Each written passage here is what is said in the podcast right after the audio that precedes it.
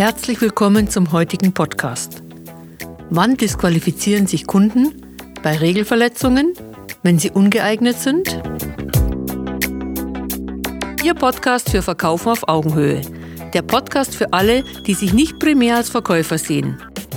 Tipps, Techniken und Impulse, vor allem für technische Berater, Selbstständige und alle die, die eher nebenbei verkaufen.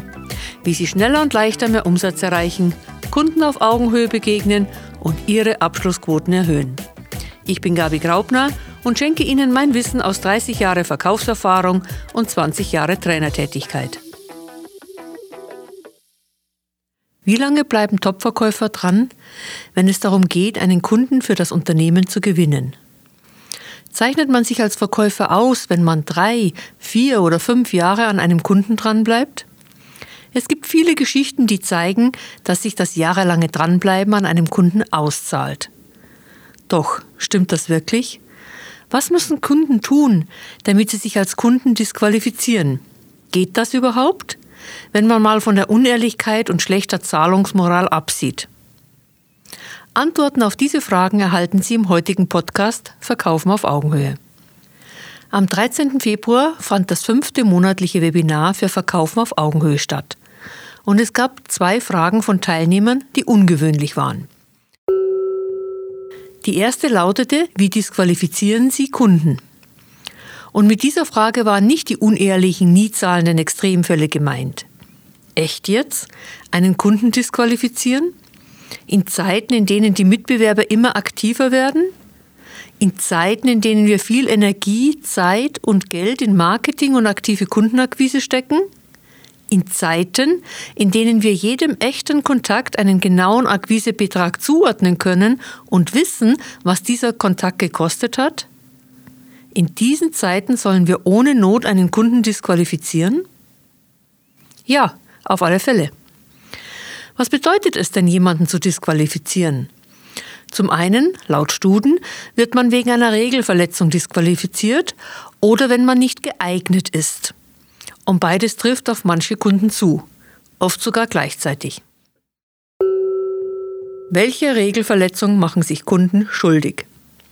Nun, zuerst gilt es einmal, das Spiel klar zu definieren, in dem sich ein Kunde und ein Verkäufer befinden. Es geht darum, dass Verkäufer ein Angebot haben, das für viele potenzielle Kunden relevant ist. Ich persönlich glaube, dass jeder Mensch und jedes Unternehmen, der oder das etwas entwickelt, produziert oder eingekauft hat, was einem anderen Menschen oder Unternehmen hilft, dessen Leben leichter und damit erfolgreicher zu machen, verpflichtet ist, dieses Angebot auf den Markt zu bringen und es aktiv anzubieten. Alles andere ist eine Form von unterlassener Hilfeleistung.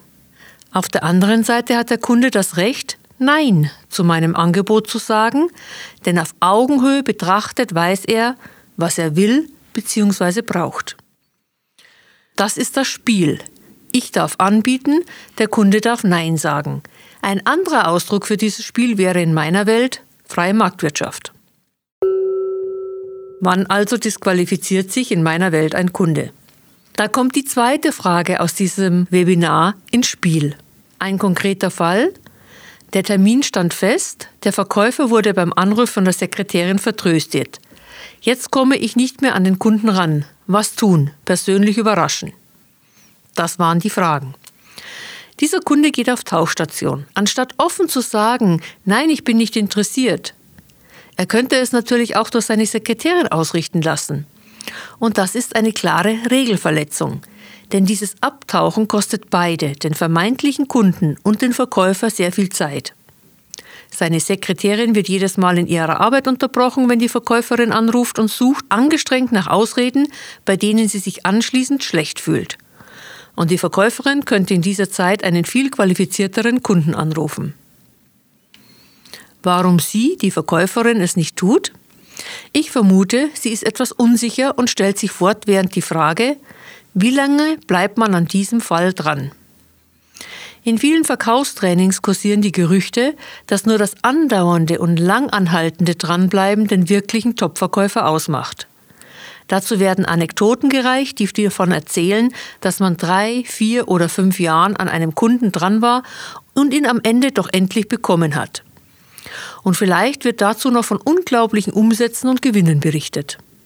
Ich persönlich war auch am Anfang meiner 30-jährigen Verkaufserfahrung unglaublich stolz, wenn ich nach drei oder mehr Jahren einen Kunden doch noch erobert habe.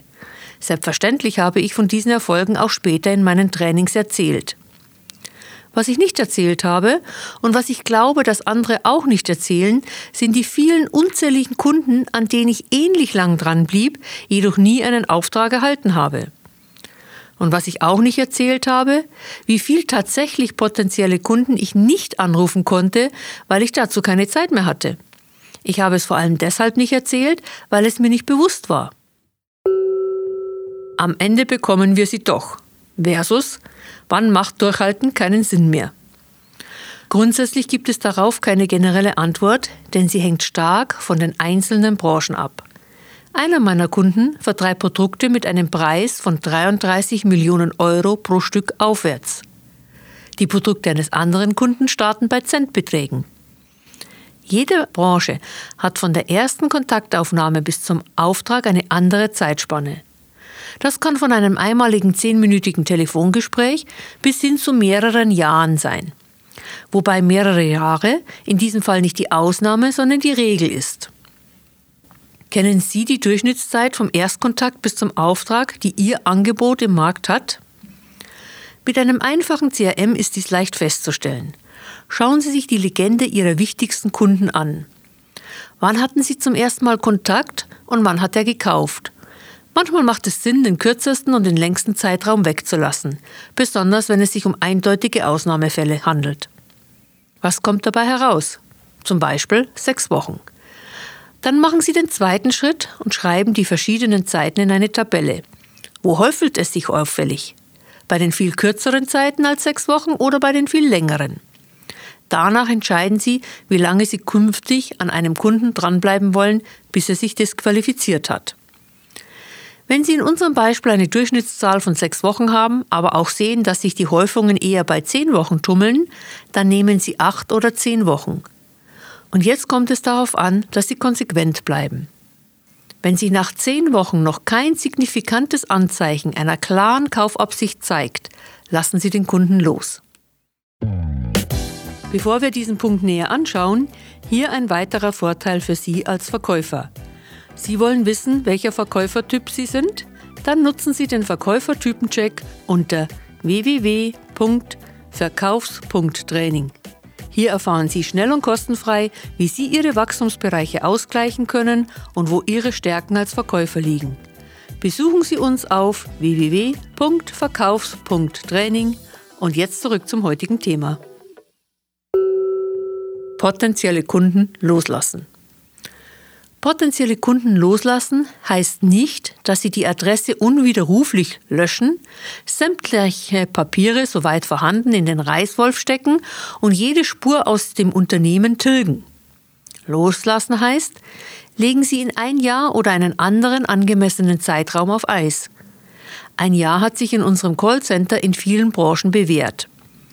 Danach betrachten Sie ihn als neuen Kontakt und starten mit Ihrer aktiven Kundenakquise von neuem, aber unter einer Bedingung.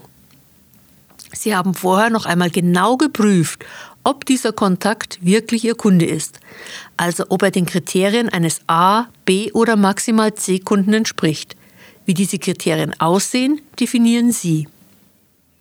Und dann bleiben Sie konsequent. Ich erlebe immer wieder, dass es Kunden gibt, die meinen Ehrgeiz noch mehr reizen als andere.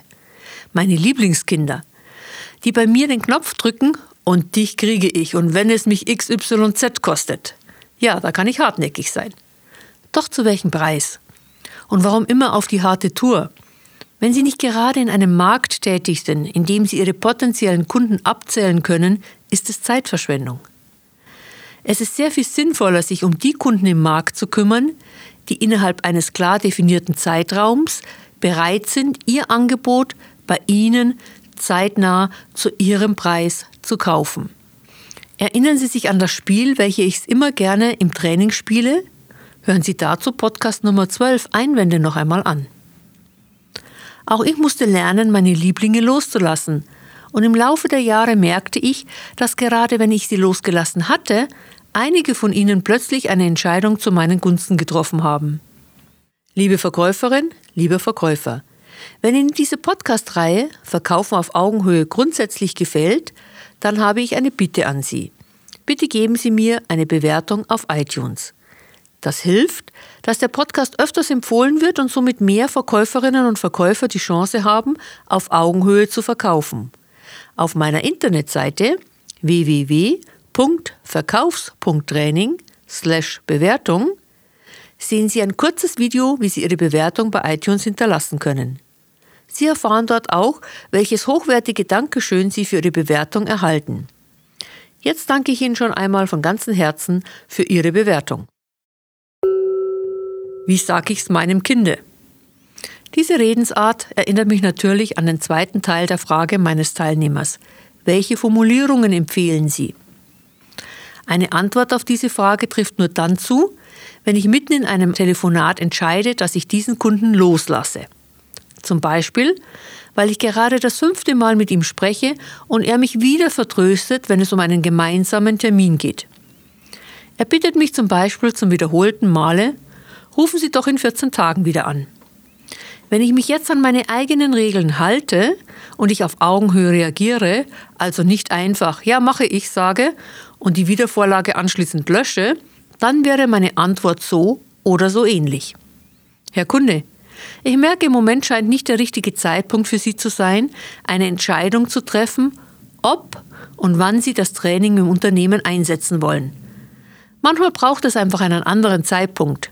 Ich schlage Ihnen deshalb vor, dass Sie sich melden, wenn es für Sie wirklich wichtig wird, Trainings durchzuführen. Ich bin dann gerne für Sie da. Es gibt dann meistens zwei Arten von Antworten. Erstens, Kunde ist erleichtert. Sie haben recht, ich muss mich im Moment einfach um andere Prioritäten kümmern, obwohl es eigentlich schon wichtig wäre. Zweitens, Kunde merkt, dass es an der Zeit wird, Nägel mit Köpfen zu machen. Sie haben recht, wir sollten eine Entscheidung treffen. Die Messe oder das Saisongeschäft oder der Herbst rücken immer näher und wir brauchen diese Trainings dringend. Okay, schauen wir noch einmal in den Kalender. Zuerstens, Selbstverständlich erhält dieser potenzielle Kunde immer wieder automatisierte Lebenszeichen als kleine Erinnerung, wie zum Beispiel unsere Verkaufstipps. Manche versinken trotzdem irgendwo im Nirvana und andere melden sich tatsächlich von sich aus wieder, weil es einen Anlass gibt. Und ja, wenn ich viel Pech habe, ruft genau in dem Moment, in dem dieser Anlass passiert, ein Mitbewerber an und erntet, was ich gesät habe.